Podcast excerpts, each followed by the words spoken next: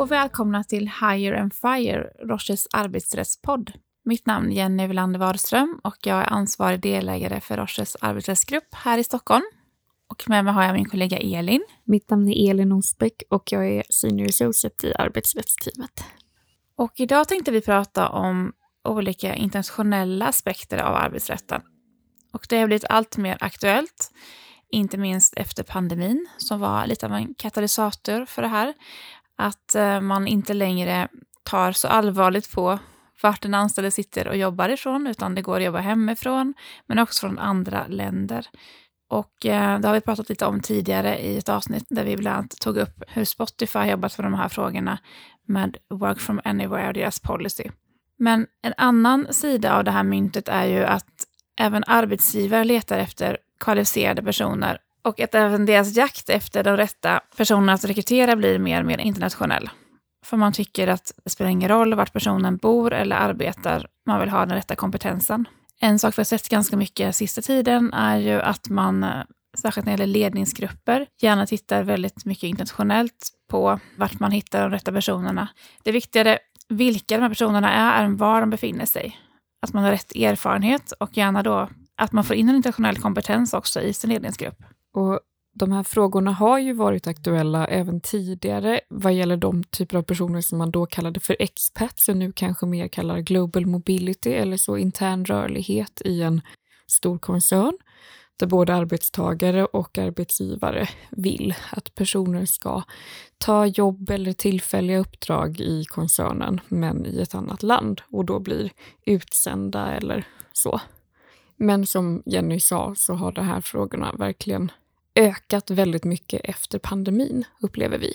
Så arbetsmarknaden blir mer och mer internationell. Men då kan man undra, hur funkar det med juridiken? Hänger den med här? Och det korta svaret är väl nej. Inte riktigt. Arbetsrätten, skatterätten och socialförsäkringsrätten som påverkas mycket av den här typen av frågor hänger inte riktigt med, upplever vi. De är fortfarande väldigt nationellt och territoriellt orienterade och utgår mycket från helt enkelt var personer befinner sig. Precis, så det kan vara i både varifrån man arbetar eller varifrån man bor som kan styra olika regler då. Och då får de här gränsöverskridande aktiviteterna, till exempel när man hittar en arbetstagare som sitter eller bor i ett annat land, eh, möjligtvis oanade konsekvenser och ibland väldigt jobbiga konsekvenser om man inte har tänkt efter före. Och de områden du nämnde nu, Elin, arbetsrätten, skatterätten och socialförsäkringsrätten innehåller också väldigt mycket tvingande regler. Så att det är inte så att man kan helt och hållet avtala om något annat, utan här är man lite utelämnad till då vad lagarna säger. Och det är också så att myndigheter kan ha intresse i det här och kontrollerar att man gör rätt. Så det är inte bara så att om parterna själva framför krav så kan det eh, uppstå till exempel en omklassificering, utan det här kan även drivas på av myndigheterna själva utan att parterna har tagit initiativ. Till exempel Skatteverket då. Mm. Och vad gäller skatt så har vi ju tidigare haft ett avsnitt särskilt om skattekonsekvenserna av distansarbete och arbete i andra länder som ni gärna får gå tillbaka till om ni är intresserade av det. Och det vi tänkte prata om idag är både hur man kan veta vilket lands lag som ska tillämpas på ett avtalsförhållande, var, alltså i vilket land parterna kan få en tvist prövad om man blir osams, och något om exempel på problem som kan uppstå inom de här rättsområdena som vi just har nämnt, det vill säga arbetsrätt och socialförsäkring. Och vår lösning på de här olika utmaningarna kommer vara att eh, man ska vara väl förberedd och analysera redan när man ingår avtalet. Men det kommer vi återkomma till. Men vad säger du Elin, ska vi gå igenom lite kort eh, vilka regler som finns då? Även om det blir lite mycket juridik kanske? Absolut. Vi nämnde ju att en viktig fråga är vilket lands lag som ska tillämpas på ett avtalsförhållande. Och det framgår av Rom 1-förordningen. Och där säger vi att parterna kan välja vilket landslag som ska tillämpas på avtalet. Men det är inte hela sanningen.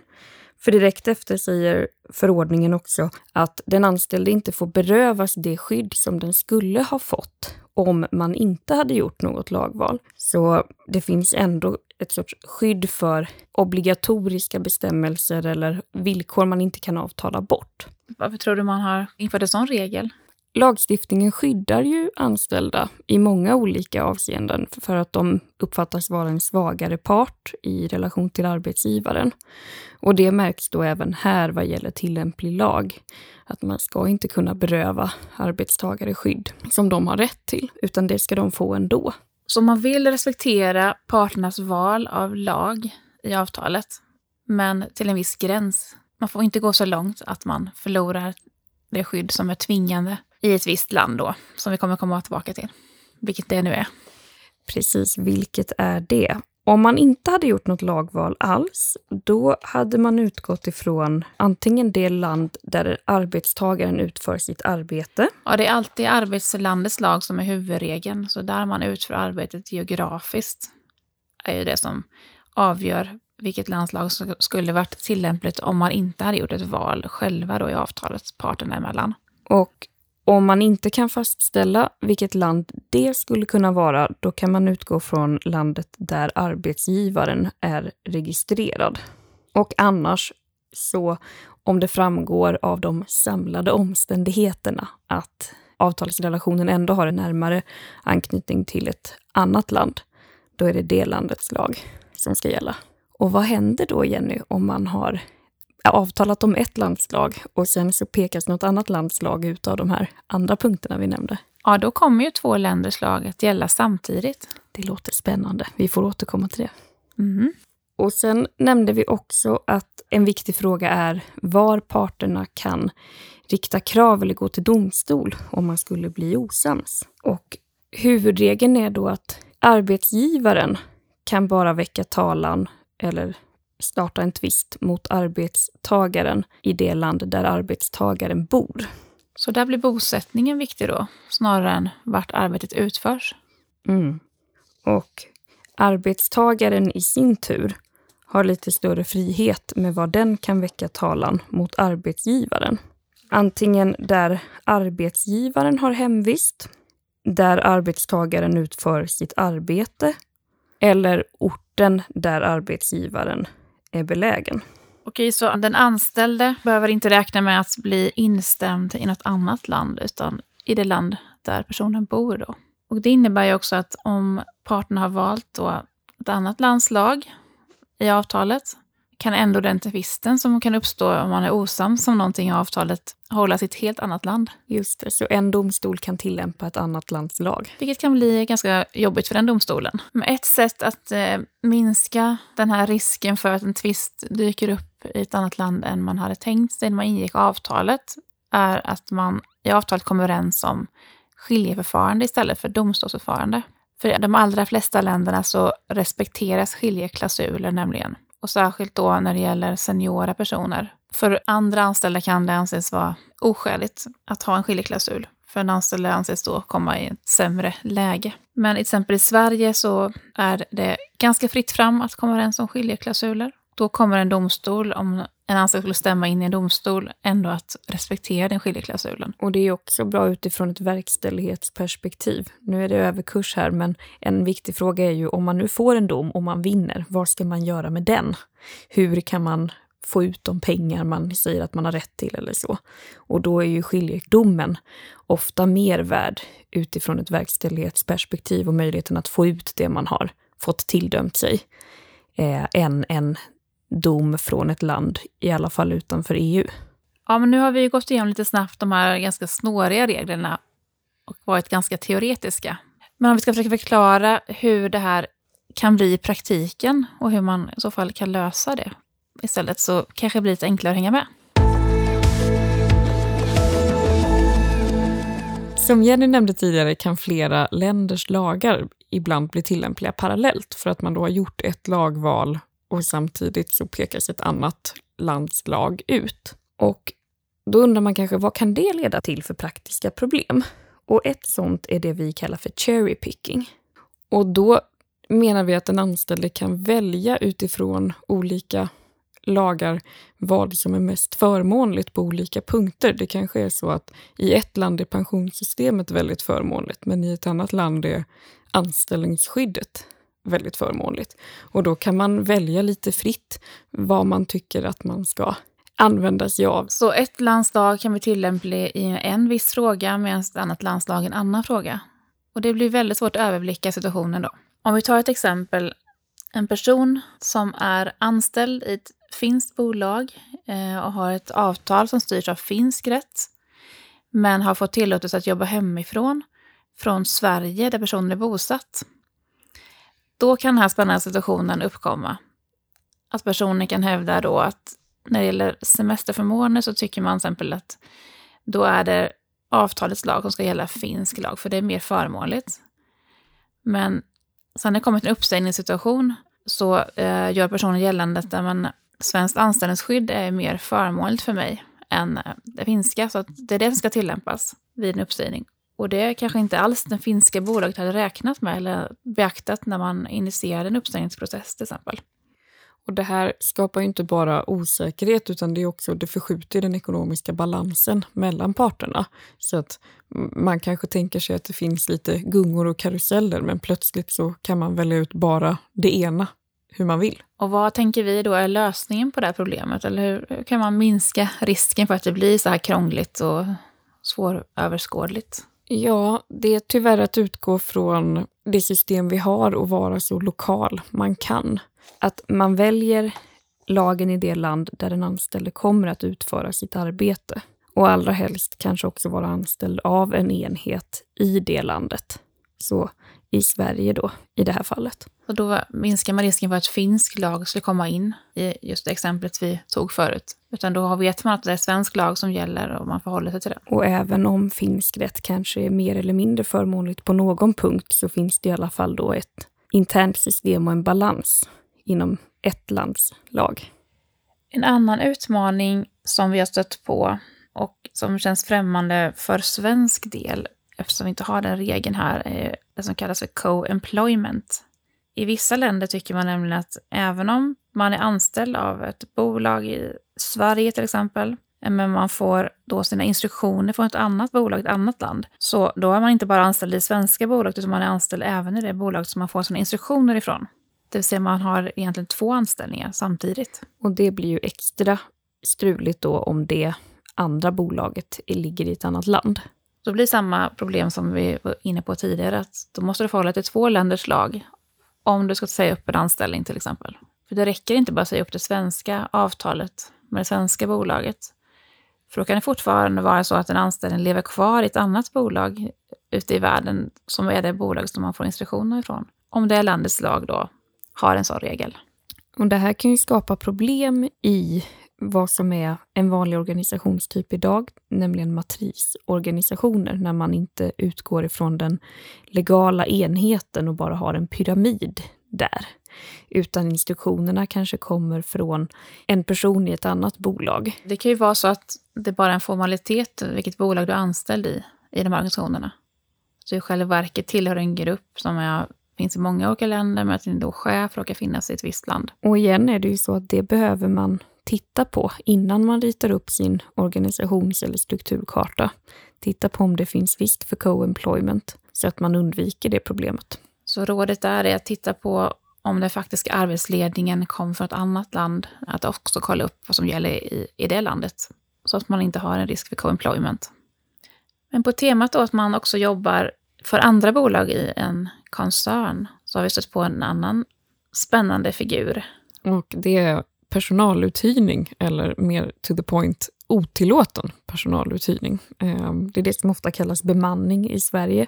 Och eh, många länder har fortfarande väldigt sträng syn på det. Så att om koncernbolag delar på kostnaden för en viss anställning, kanske en ledningsgruppsperson, då kan det utgöra otillåten personaluthyrning i vissa länder.